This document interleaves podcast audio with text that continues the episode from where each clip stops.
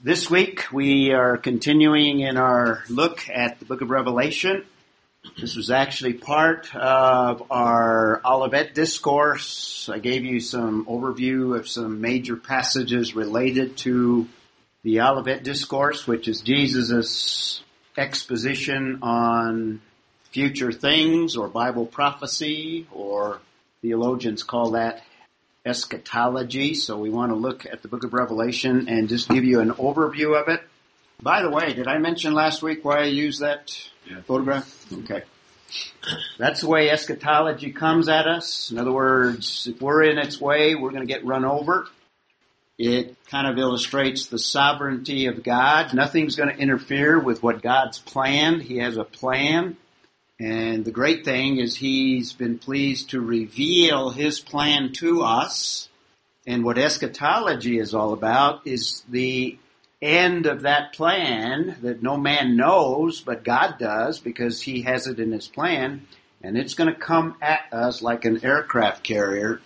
And we better be aligned on it or on the boat, on the ship, because it's got all of the firepower to accomplish everything that God has intended and has revealed to us. So I consider the book of Revelation one of the most important books of the Bible. Last week, real quickly, we, I gave you some background on the book so we have an idea of what the situation was when Paul wrote this book. I mean, uh, John rather, the apostle John. I gave you reasons for John as the apostle. I also use that occasion to kind of give you a little overview of what you do in apologetics and why we should prepare young people and even adults as well to be able to defend the faith, defend the Bible. We believe it is inerrant, in other words, without mistake, but we don't just pull that out of the air. There's lots of evidence, lots of scientific, a lot of philosophical, a lot of intellectual, a lot of historical evidence that demonstrates that the Bible is in fact the Word of God, inspired by God, and without error. And that includes every area of science and history and all other areas as well. So I use the occasion to kind of emphasize those that attack the Bible and even the book of Revelation specifically areas that we need to defend. So we looked at the Apostle John. The time frame, first century, towards the end of the first century, during a time of persecution, John is writing as a prisoner of the Roman Empire on a prison island called Patmos. I showed you some photographs of that.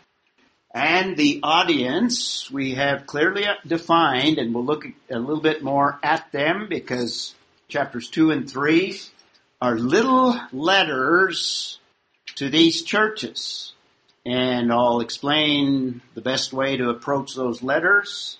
They're unique, they're different, they are letters in their uniqueness are from Jesus Christ himself. So letters from Christ. Now we have letters from Paul, we have letters from John, we have letters from Peter, we have a letter from James. The letters that are contained in the book of Revelation are from Jesus directly. Interesting but we treat them similarly to we do the other letters of the, the Bible as well. So we have seven churches that are all in Asia Minor, and we'll look at them again.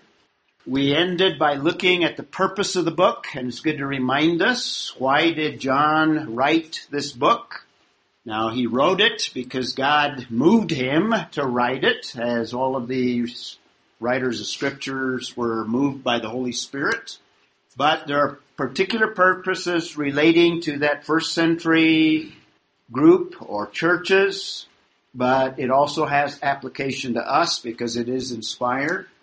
Number one is this is a group of Christians that are persecuted. Some of them died for their faith. Many of them lost everything. Some of them pro- lost their property. Some of them lost everything else. So they are persecuted Christians. And one of the ways we can apply it today, we're not under persecution, but all of us experience different things that throw us off, if you will, make us perhaps have a cloudy idea as to what God may be doing, not only in the world, but in our lives. And if you suffer at all, the book of Revelation and prophetic literature in general is designed primarily for people that are under persecution. To give them a future hope. The Bible calls that a blessed hope. In Titus chapter 2, this is what Paul describes. The blessed hope is that plan that God has for the future for all those that know Him. And it's blessed. In other words, it's an encouragement. And in in time, over history, Christians have been able to endure all kinds of suffering, including persecution, and some even dying for their faith because they have the assurance that they are in the plan of God and they have a future. And the future is beyond this world. Book of Revelation gives us the concluding part of that plan in order to give us that hope to be able to face anything that we might encounter in our present experience.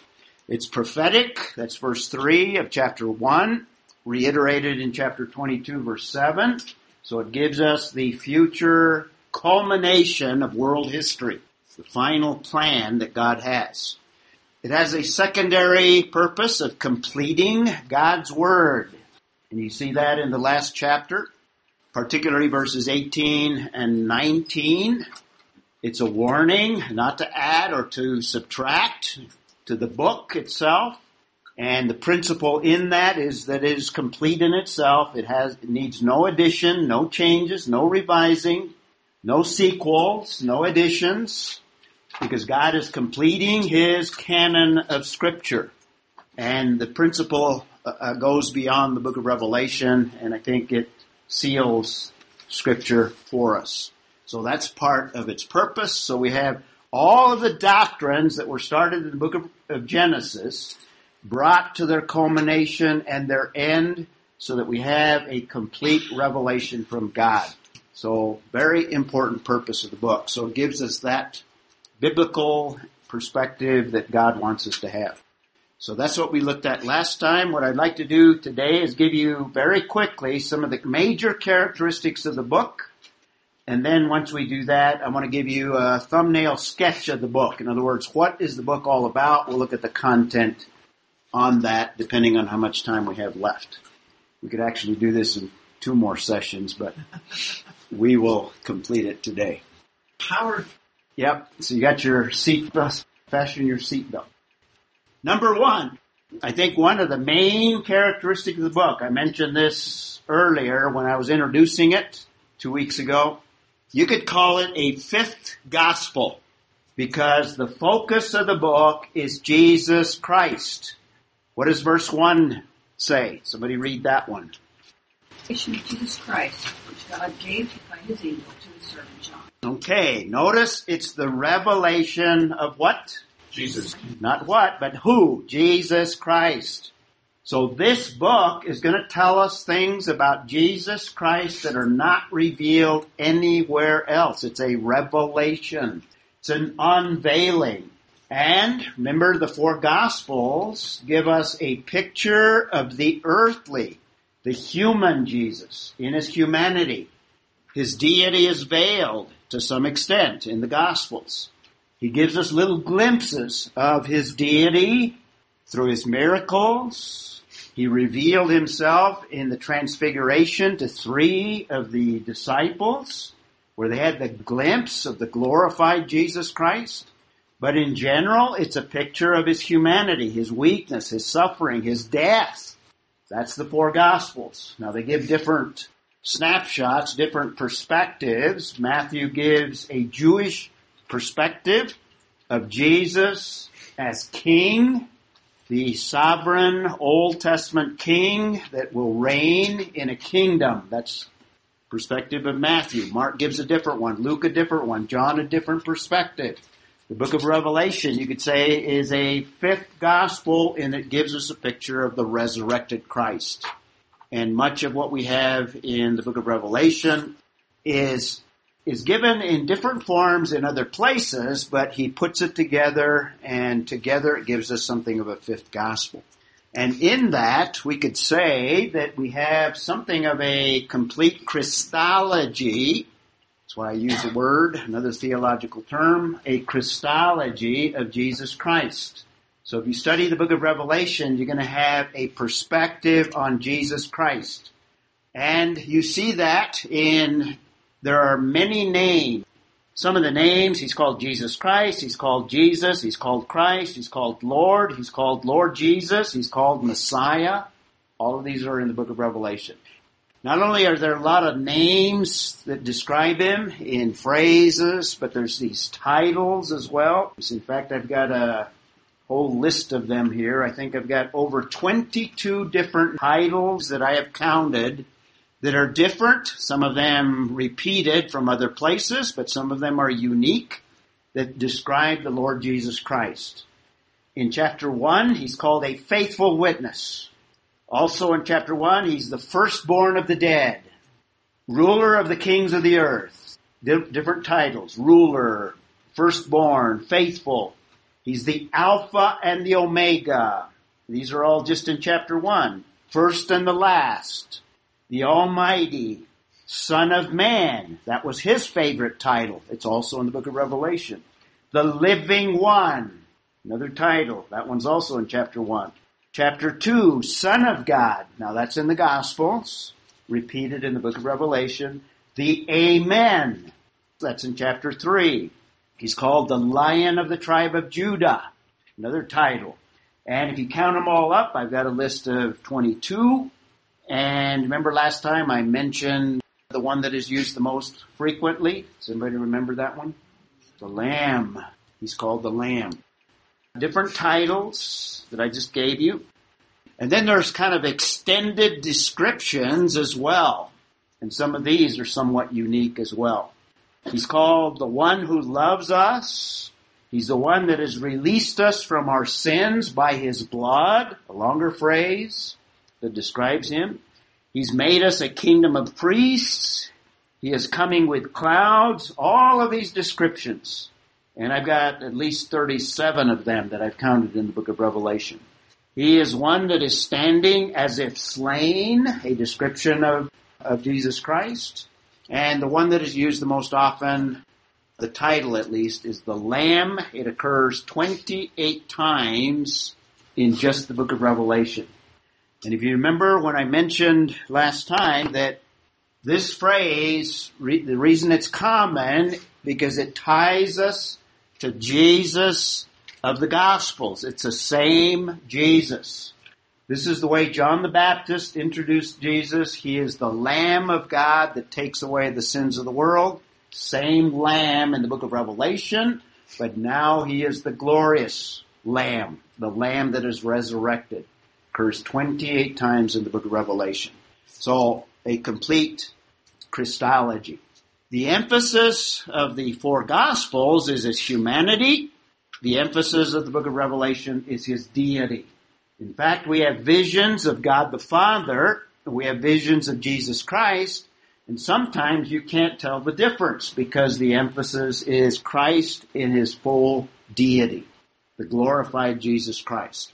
So we have something of a complete Christology. We also have a close tie the Old Testament, and particularly the book of Genesis.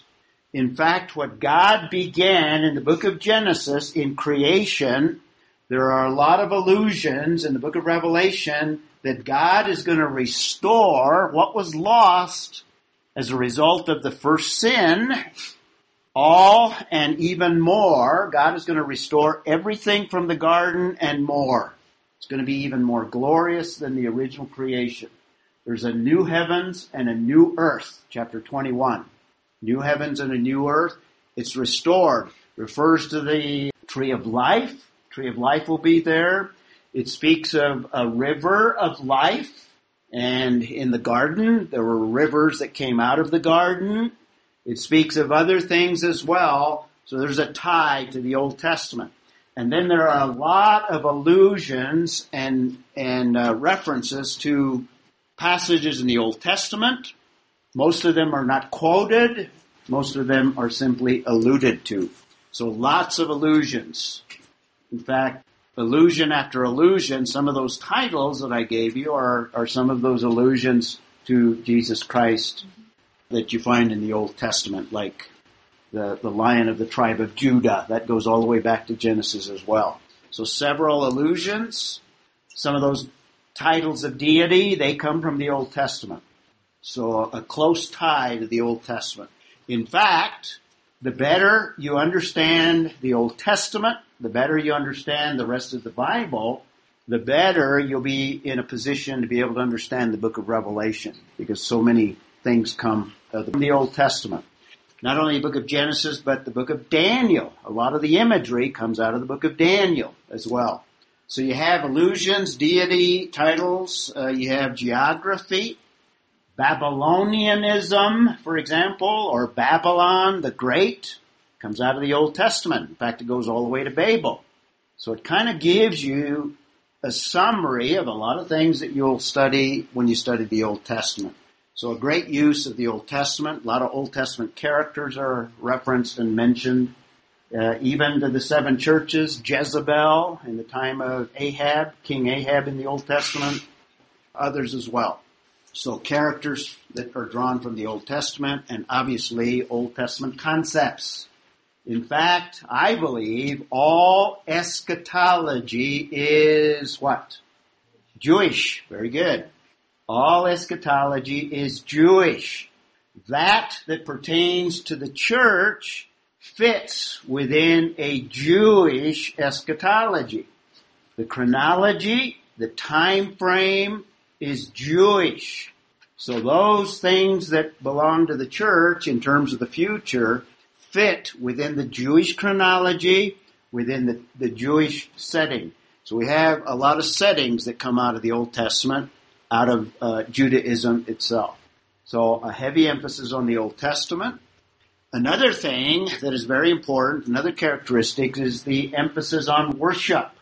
And there's no greater book that elicits worship than probably the book of Revelation. Because it shows us Jesus in His glory and it almost knocks you off your feet. If you really absorb what is being revealed, you can't even imagine. In fact, John doesn't have the words to even describe some of the visions. He has to use similes. In other words, his eyes were like a flame of fire. His feet were like burnished bronze. In other words, there's nothing in our experience to describe the resurrected Jesus. So you have to use imagery. That's why you have a lot of imagery in the book of Revelation. He uses a lot of similes, a lot of comparisons so that we have some reference to be able to, to visualize. But if you get a full glimpse of it, it'll knock you over in worship. So that's one of the major thrusts and emphasis of the book of Revelation the priority and the emphasis on, on worship. There are several visions and scenes, heavenly scenes, and you have continuous worship. And you have worship brought about in different ways. So we have a whole theology, if you will, of worship. You can study worship just from the book of Revelation. You have emphasis on those that worship. You have angelic creatures. You have four living beings, whatever they are. They're probably angelic creatures of a different rank. They are worshipers. We have angels that worship. We have saints that worship that are called out specifically. You have some that are unidentified. We don't even know who they are. John doesn't have words to describe them other than the way that he places them in the biblical text. And theologians debate as to what is going on in some of those passages but they're worshiping, they're worshipers. More than likely angelic creatures. And there's also warnings concerning some that do not worship. There are unbelievers that do not. In fact, they raise their fists up to God as well. So the emphasis on worship and those that worship Him. So those are the worshipers. In fact, there are some hymns that were probably utilized in early church history that come out of the book of Revelation. They're worshipful hymns. Words directly out of the text that were used in worship services in the early church. And we have a whole theme of worship throughout the book. So lots of worship. So that's your little background and characteristics of the book. So we have three major characteristics, emphasis on Jesus Christ, Christology, emphasis on the Old Testament, and then thirdly, emphasis on worship. Now, there's other characteristics as well. If we had more time, we could look into them. But let's spend the rest of the time looking at an outline, and I've given you an outline on the back side of the outline sheet. So if you haven't picked up an outline sheet, go ahead and get one there. You got the last one there. Okay, a simple outline. You can divide the book into three parts, three major divisions. Division number one is a revelation from the very first verse, revelation of Jesus Christ among the seven churches. So I see the first three chapters as making up the first division. And there's a lot of kind of relationships between all three of the chapters, tie them together. Chapters 1 through 3. And secondly, the next major division, 4 through 18. In other words, the bulk of the book is prophetic. Starting in chapter 4, this projects us into the future. In spite of some of the other ways that people interpret the book, I take chapter 4 through 18 as primarily prophetic. Now, in our first session at the beginning of last week, I gave you some different approaches, different ways of interpreting the book. I think the most biblical one is the approach that we take it more literally. And if you take it from a more literal approach, you'll see that chapter 4 through 18 is a look ahead into the future. Alright? And a major issue is tribulation, the great tribulation.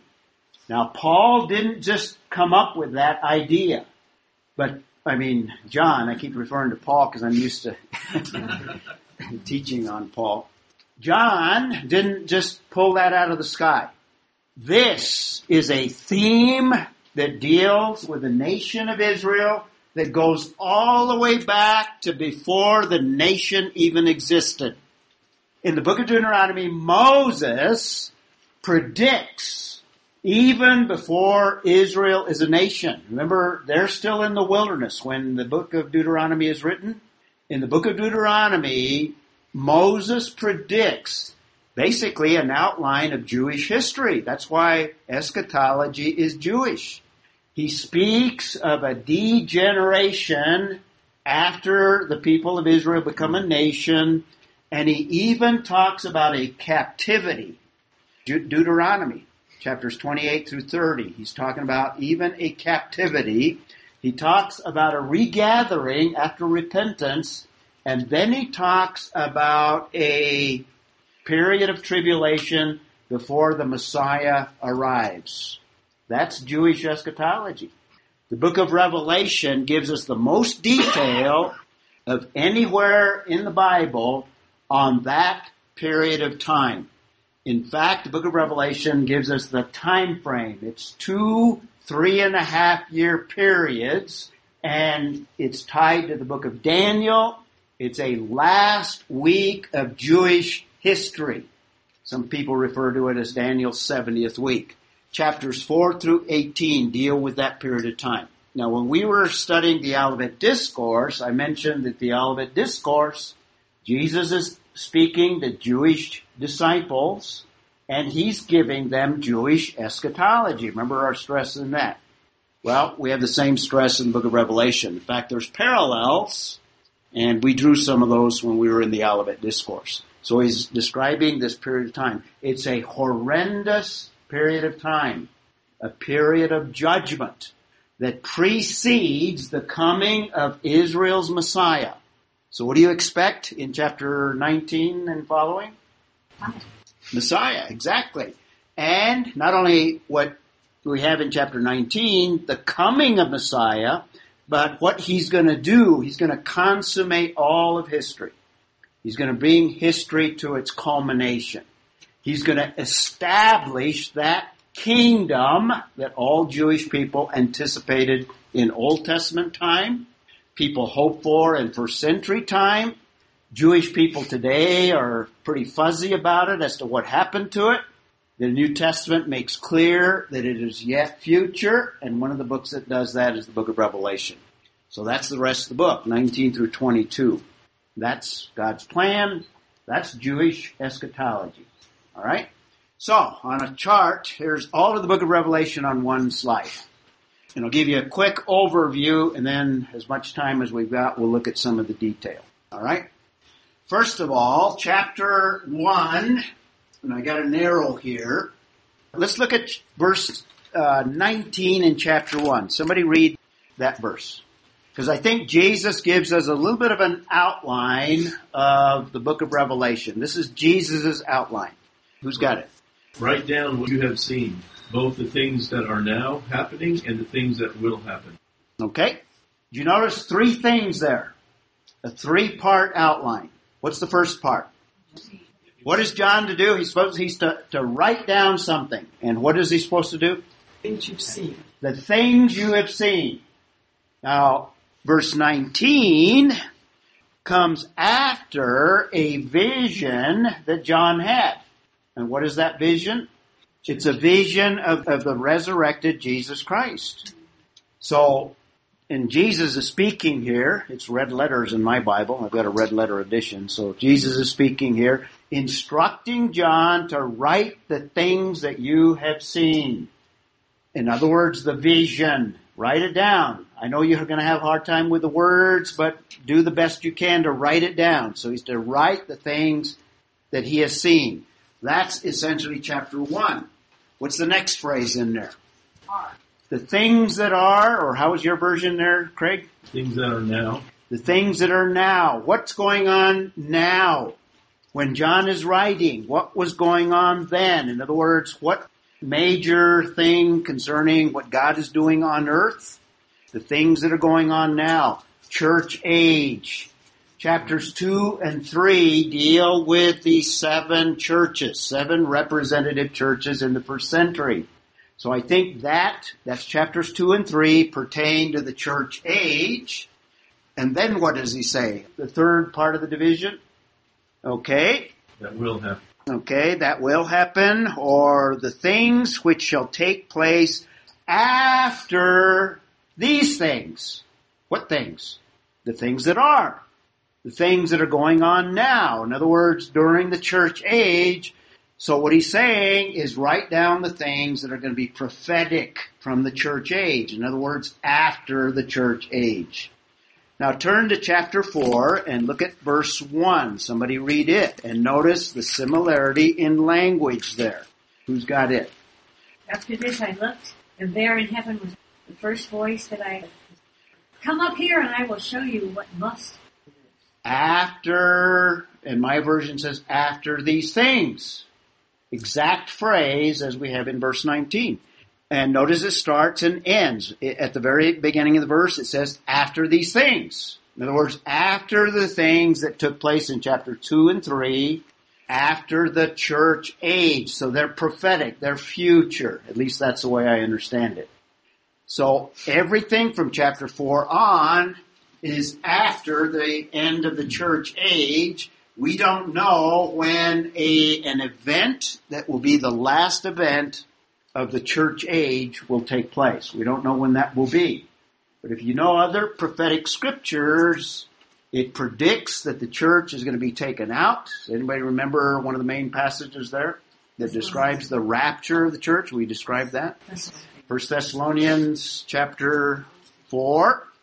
Now Jesus predicted this. Does anyone know where Jesus predicted this? Nope. Nope. John 14 in the upper room. You remember that? Okay, he predicts that he will depart and then he will take us to be with him. It's actually the first revelation concerning that period of time. 1 Corinthians 15 also describes that. Talks about resurrection. That ends the church age. You remember when we were in the Olivet Discourse, I said that sometime after the rapture, there may be a little gap of time in there when the, the clock starts ticking again. The Jewish clock begins to tick and then there's a seven year period of time. It's called Daniel's 70th week. Clearly spelled out. It's emphasized in the book of Revelation. It's two three and a half year periods of time. In other words, a seven year tribulation. Now chapters 4 through 11 is a description of that period of time. The emphasis is primarily events. And there are judgments, but there's other events that take place in that time frame. Kind of parallel with that, chapters 12 through 18 primarily focuses on persons that'll be involved during that period of time. Or personages, you might say.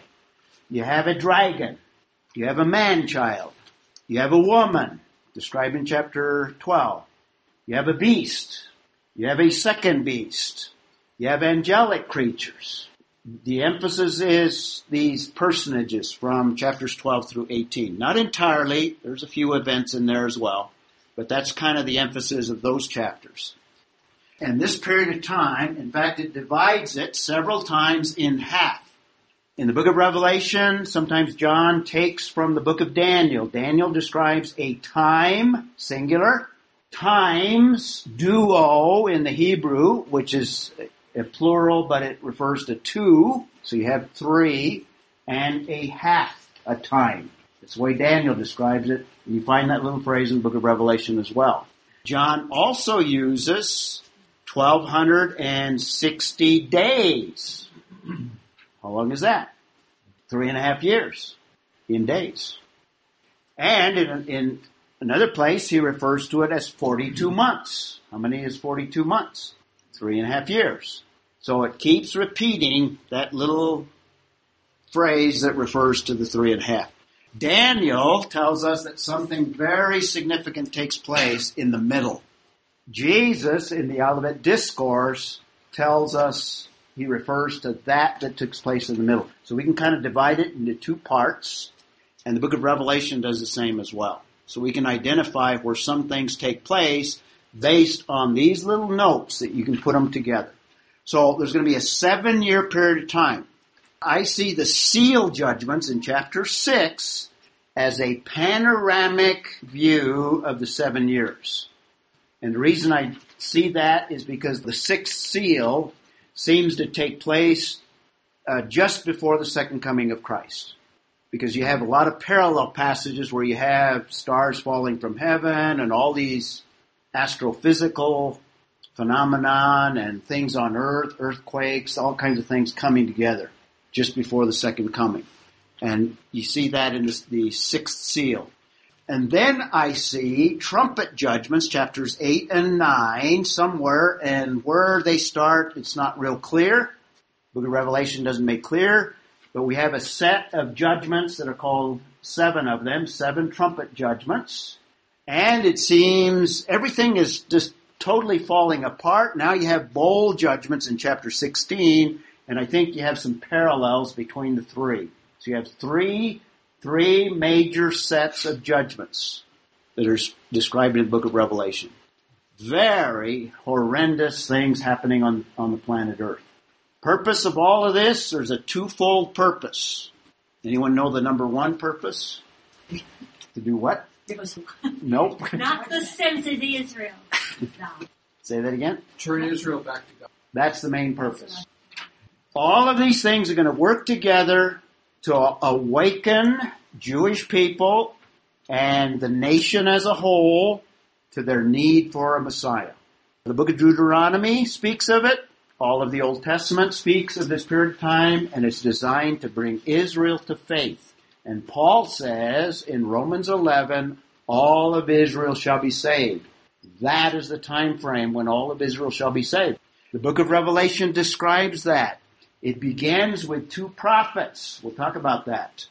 I'll get to that in chapter 11. And then those two prophets, uh, there'll be 144,000 Jewish people that believe. And then from them, they will present the gospel to the world. So that's the only hope. That's the purpose of this period of time. The second purpose is almost something like a cleansing of the earth. It's a judgment of the earth so that the whole earth is also prepared for the coming of Messiah. So there's very severe judgments. And then chapter 19, we have the coming of Messiah. The, in other words, a picture of the second coming of Jesus Christ. And then chapter 20 deals with after Jesus comes, All Jews expected when Messiah arrived the millennial kingdom or a kingdom. John tells us it's millennial. Chapter 20. Satan is bound at the beginning and then there's a kingdom and then chapters 21 and 22, I think are a picture of the new heavens and a new earth, which I think is what we normally or generally refer to as heaven or the eternal state, eternity. So there you have in one slide the entire book of Revelation. So we have the revelation of Jesus Christ among the churches. First part, we have a prologue. We don't have time to look at it, but it's something of an introduction to the whole book. The emphasis is Jesus Christ, as is the whole book. First eight verses, you have a prologue and a benediction. Then you have a vision of Jesus Christ. Chapters 9 through 20, that's the things that John saw, past tense. And it's a vision of the resurrected Christ. And then chapters 2 and 3 are letters from that resurrected Christ. Each one of them is introduced with little phrases that come from that vision, from the one that has the eyes of a flaming fire, etc. Each one of these seven letters. Now you can take each of these letters, much like you would take all of the other letters of the New Testament, like Philippians or 1st and 2nd Thessalonians. These were letters that were addressed to a particular people in the first century. They had certain things that were characteristic about them, problems that were characteristic of them, that particular church. But because it's inspired, we can read the book of Philippians today and draw application for us today. So also can you do with these seven letters. But they are written to particular groups of people, and I think they're selected because I think they're representative of what churches throughout church history would, would also have in terms of characteristics and, and issues as well. So we can draw from all seven of them and find application to us today. So let me give you a real quick rundown, and I've got far more here. I'm going to go over this real quickly so we can get to the end. Here's Patmos. Here's where John is, that little island the middle of the Aegean. This is Turkey, present day Turkey. Asia Minor in the Bible. It's called Asia. And the seven churches are all located right there. The first one is Ephesus, which is located about right there. Actually, it's inland, right in this area there. That's the letter to the church at Ephesus. Same church that Paul writes to, Ephesians. They receive a personal letter from Jesus Christ. Ephesus, just to give you a feel for what it looks like, what it looked like, uh, about five years ago, I visited all these churches, and some of these are my photographs, some of them I purchased. But Ephesus is one of the most developed archaeological sites anywhere in the world. They've uncovered much of first century Ephesus. So we have a feel for it. They worshipped the people there, not the believers, but the believers had to interact with people that worshiped the emperors. So they have a temple to Hadrian. Now that was obviously later in their history, so you have a temple there. Here's one of the main streets in Ephesus. It was a cultural center. So at the end there is the library of Celsus. And you can walk this today if you visit Ephesus today. Uh, most of this dates to first century and some of this even before that. There's a closer shot of the structure there. Notice the people in front gives you a perspective. Those doors are totally out of scale. See the people right in front there? That dates to first century. Another street there by a smaller theater. There's a small theater. One of the characteristics of major cities in the ancient world is they all have a theater. This is a tiny one in comparison. All kinds of things would take place. Political speeches, orations, plays, athletic events. So very common. Now there's a bigger one. This is the biggest known theater in the ancient world, seated, they estimate 25,000 people. Bigger than the pit. A lot bigger. There was a harbor in that brown area, that's, that's dirt now, It's all silted in, but large ships used to come. In fact, that was the economy. It was based on basically uh, shipping and trade that came all over, and then from Ephesus it would go inland. So it was a seaport in ancient times. The city died out because it got silted in. That's the Appian Way that's referred to in the Bible.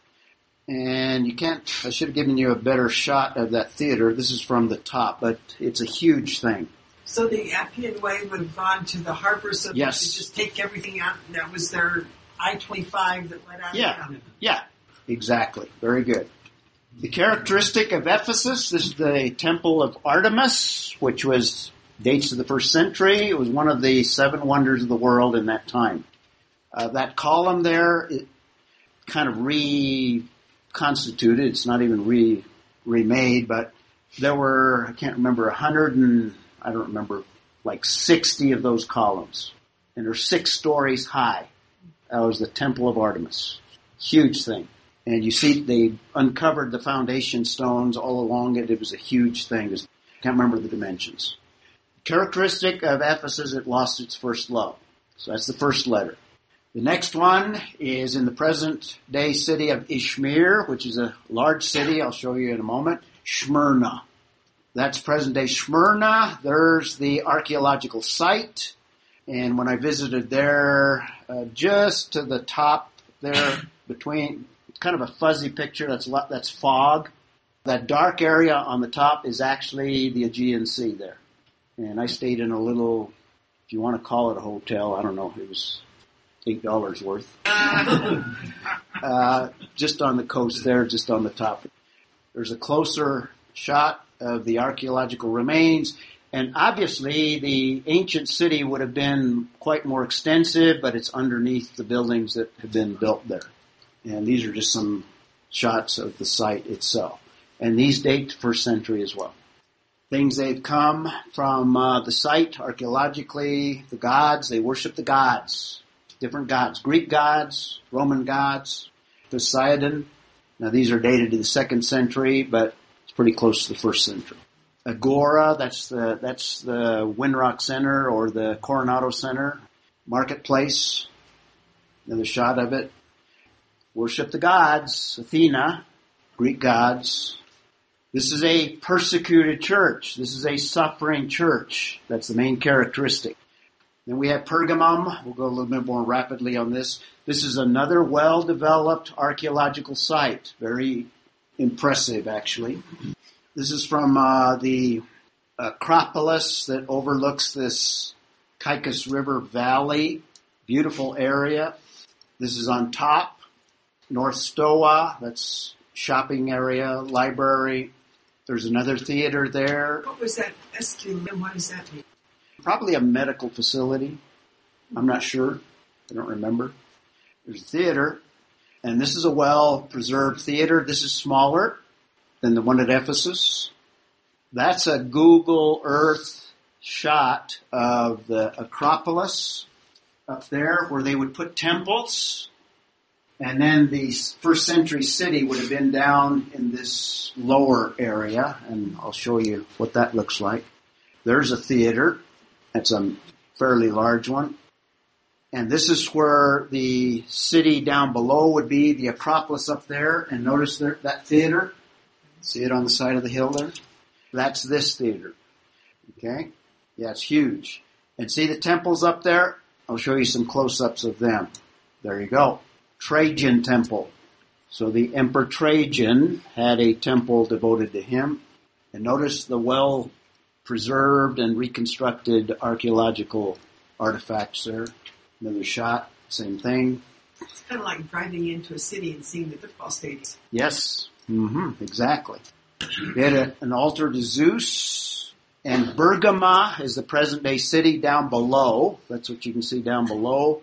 But they had a huge. This is this was a, an impressive temple as well. In fact, most of the the best remains are in a Berlin museum. I got photographs of them, but that's where it was. This is a worldly church. Jesus condemns this church and calls upon them to re- repent. Pergamum. This is probably the order that a messenger would have taken these messages to these seven churches or the whole book to these churches. Thyatira, inland. There's not much there to see, just kind of scattered pieces that people have excavated. So I don't have a whole lot on it. Just nothing reconstructed. It's an apostate church. Now this is the Church of St. John. This is in Byzantine time. This is much later on the same site, the apostate church. That's the major characteristic. It has departed basically from God's Word. So Thyatira and then Sardis further inland. And this is the site here, or the main site. Part of the site is on this Acropolis also. Photograph is from the Acropolis. I didn't take that one, I purchased that one. This is from the Acropolis, another temple of Artemis. Another shot there dating to before first century actually.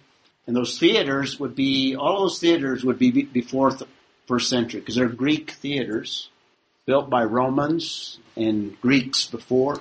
There's a gymnasium, lots of athletics there. Again, they probably rode bikes. That's a dead church. Dead church. That's the major characteristic. Philadelphia, not Pennsylvania. Philadelphia of the first century. There's not much to see there. This is looking from another Acropolis that would have been city. It's unexcavated, so I think if you excavated in this area, you might find some more artifacts. There's not much to see there. The city's built up over it. There is a Byzantine missionary church located in the city there on the same site probably. You can tell Byzantine, the small bricks and then Laodicea further south, and Colossae, by the way, is in this area right there. So very close to Colossae.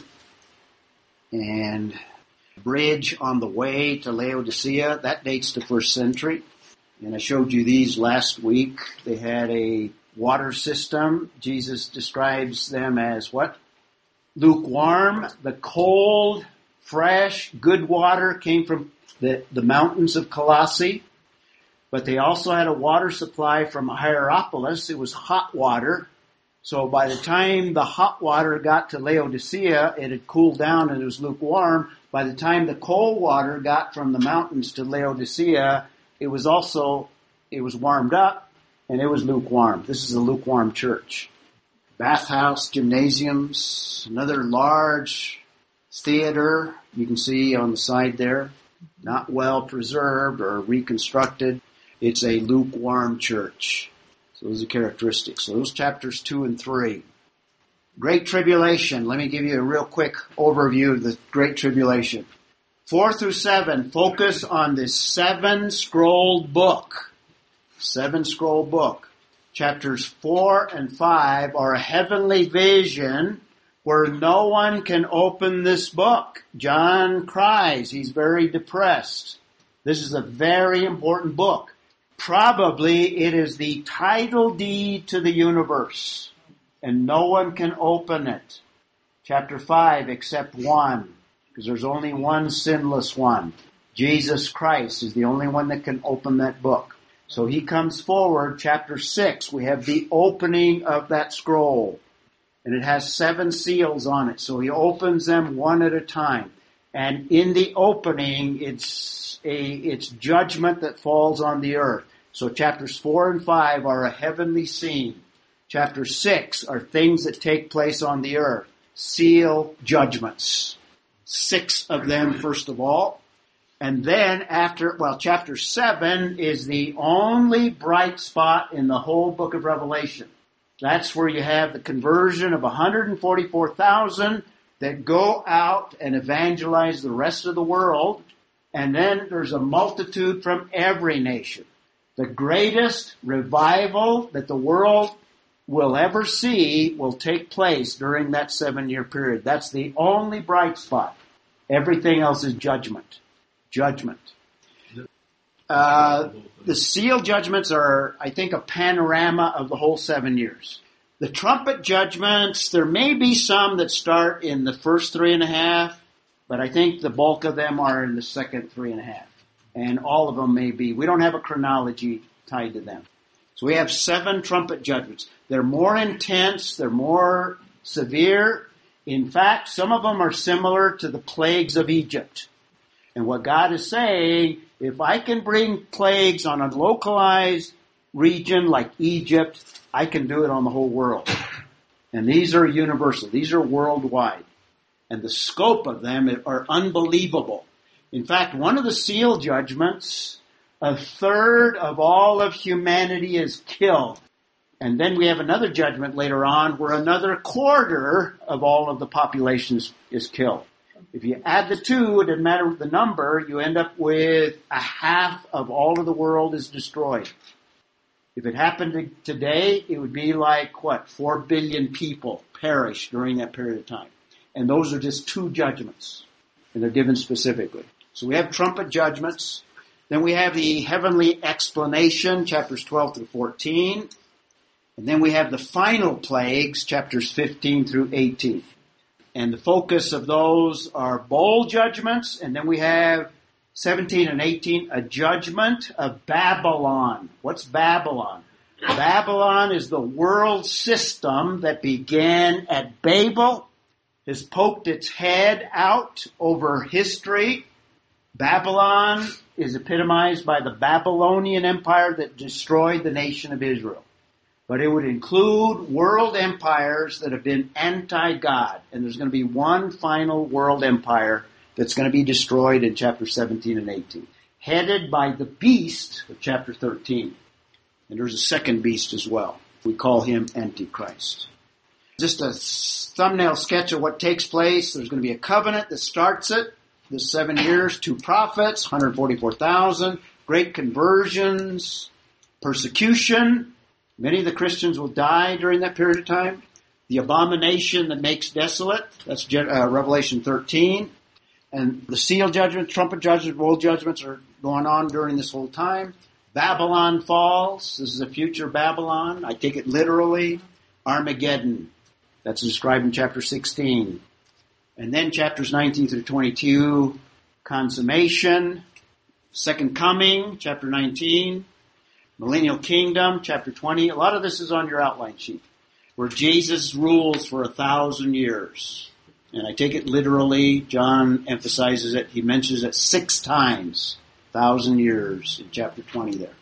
And then chapters 21 through the end of the book, after an epilogue, we have eternal state or heaven. Let me just mention one thing here. During the millennial kingdom, you and I will be there in resurrected bodies. There's going to be spiritual beings in resurrected bodies. It'll include the church. The church is not in that seven year period. The church is raptured. We come back with Christ. We will reign with Christ a thousand years. There will also be Old Testament saints. It'll be in resurrected bodies. There will be people that walk into that seven year period that survive that seven year period that are believers. They will live in mortal bodies. They will have babies during the millennial kingdom. Some of them will die during that millennial kingdom.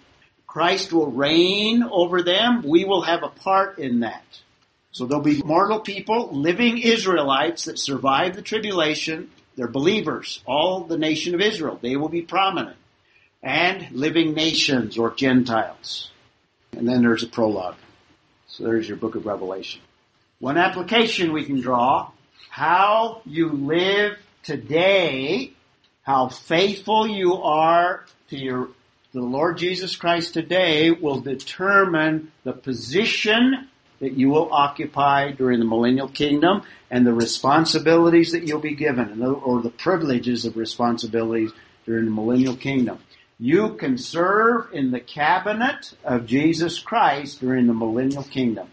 Closing thought, we can live confident and fearless knowing the outcome of our Lord's plan for all of history. And that's it. Book of Revelation gives it to us. Depending on your faithfulness today. Who wants to close? Bill.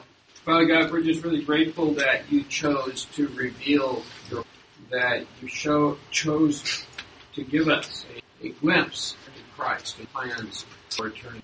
Thank you for the confidence, for the encouragement, for stirring us. Would you, Holy Spirit, work to bring glory to the Father? Amen.